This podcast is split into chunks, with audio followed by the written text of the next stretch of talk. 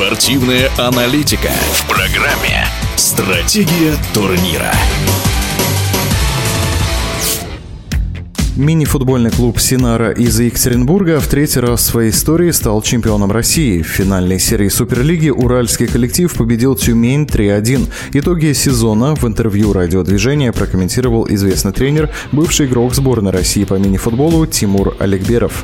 Синара очень здорово и стабильно провела чемпионат. На высоте были лидеры команды, очень хорошо сыграла вратарская линия. Но никакой гегемонии не может быть речи, потому что успех в этом году, конечно, подстегнет и другие команды для того, чтобы укрепляться и дать конкуренции. И надо брать во внимание, что защитить титул на следующий год всегда намного сложнее, чем его выиграть.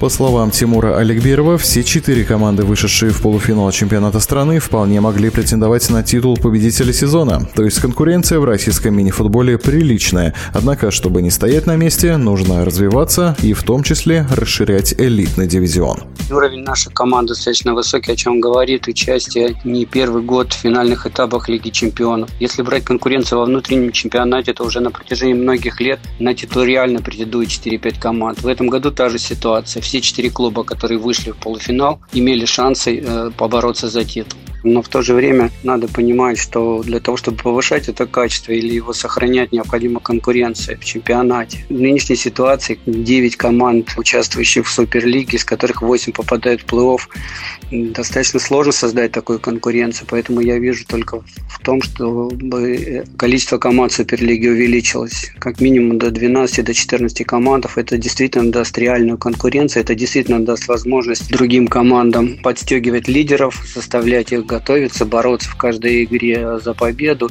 и тем самым повысит уровень всего чемпионата и качество игры. Напомню, об итогах сезона в российском мини-футболе мы говорили с известным тренером и бывшим игроком сборной России Тимуром Олегберовым. Стратегия турнира.